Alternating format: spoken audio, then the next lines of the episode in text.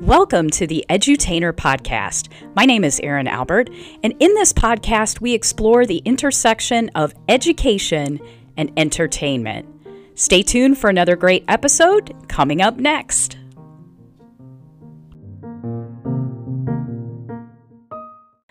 The New Pharmacist 46 Doses of Advice.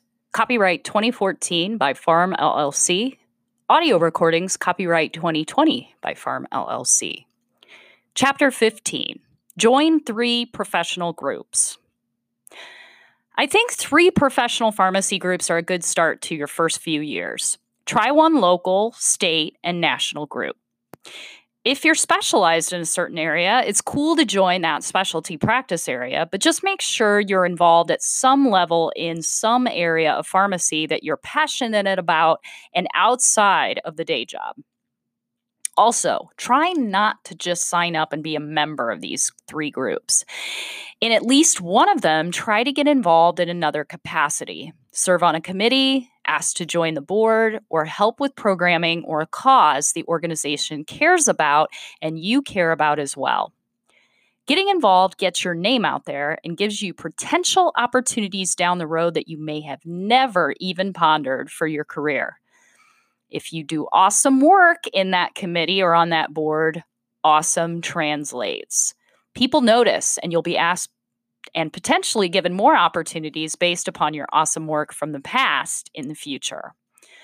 For more, check out the National Alliance of State Pharmacy Associations. This page has all the state pharmacy associations listed on it.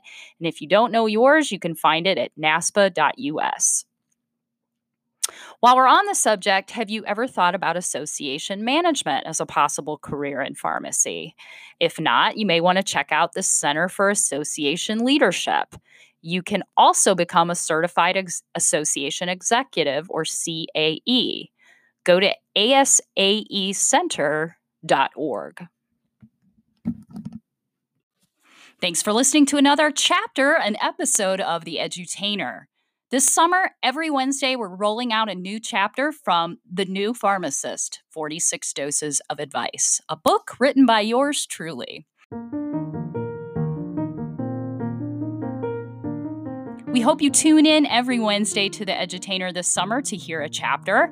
And in the meantime, feel free to send your comments and feedback to me directly at Erin L. Albert over at Twitter or Erin Albert at Instagram.